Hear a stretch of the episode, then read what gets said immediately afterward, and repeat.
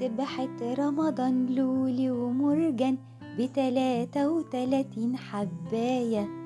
تلاتة وتلاتين منهم تلاتين أنوار رمضان نور وهداية. رمضان كريم. وكل حلقة وأنتم طيبين. متابعينا متابعي بودكاست الحكاية من شبكة بودكاست لمتنا مساحة صديقة. والنهاردة حكايتنا عن إزاي ندعم نفسنا وصحتنا النفسية في رمضان في ظل وجود جائحة فيروس كورونا. أول حاجة لازم نعرفها مين هم الناس المعرضين للخوف والقلق أكتر من غيرهم؟ هم كبار السن والأشخاص اللي بيعانوا من أمراض مزمنة والأطفال والمراهقين والمستجيبين الأوائل للكوفيد 19 زي الأطباء ومقدمي الرعاية الصحية والأشخاص اللي بيعانوا من اضطرابات نفسية مزمنة. طيب المفروض نعمل إيه في الحالة دي؟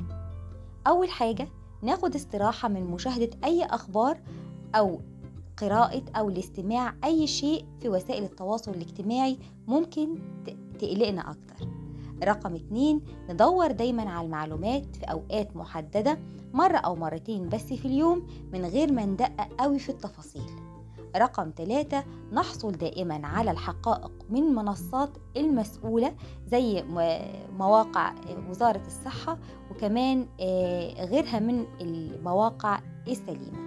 نهتم بصحتنا وبنشاطنا وخصوصا النشاط الجسدي اليومي من خلال ممارسة الرياضة. في خلال ساعات الصيام الطويلة لما نفطر لازم ناكل وجبات صحية متوازنة ونهتم جدا بشرب المية.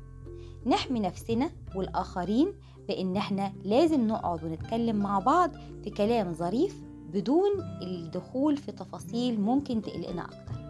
نخصص وقت للاسترخاء ونتواصل مع الأشخاص اللي بنحبهم علشان يدعمونا نفسيا حتى وإن كان باستخدام التكنولوجيا الحديثة بالتليفون أو الإنترنت.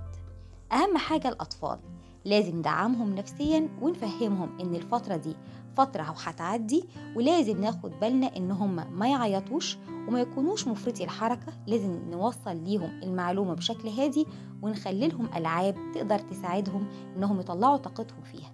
نبعد عنهم القلق والحزن ونخلي لهم وجبات أكل متوازنة وساعات نوم ثابتة وصحية. لازم كمان نهتم جدا بحالة الاستقرار النفسي ليهم ولينا. فترة وهتعدي. فيروس كورونا أكيد هيختفي بس المهم ناخد بالنا من الإجراءات الاحترازية. غسل الإيدين باستمرار استخدام الكحول الكمامة والتباعد الآمن متر على الأقل من الآخرين ونحاول نبعد عن التجمعات بقدر المستطاع. صحتك أمانة وصحة أسرتك. رمضان يجمعنا دايما.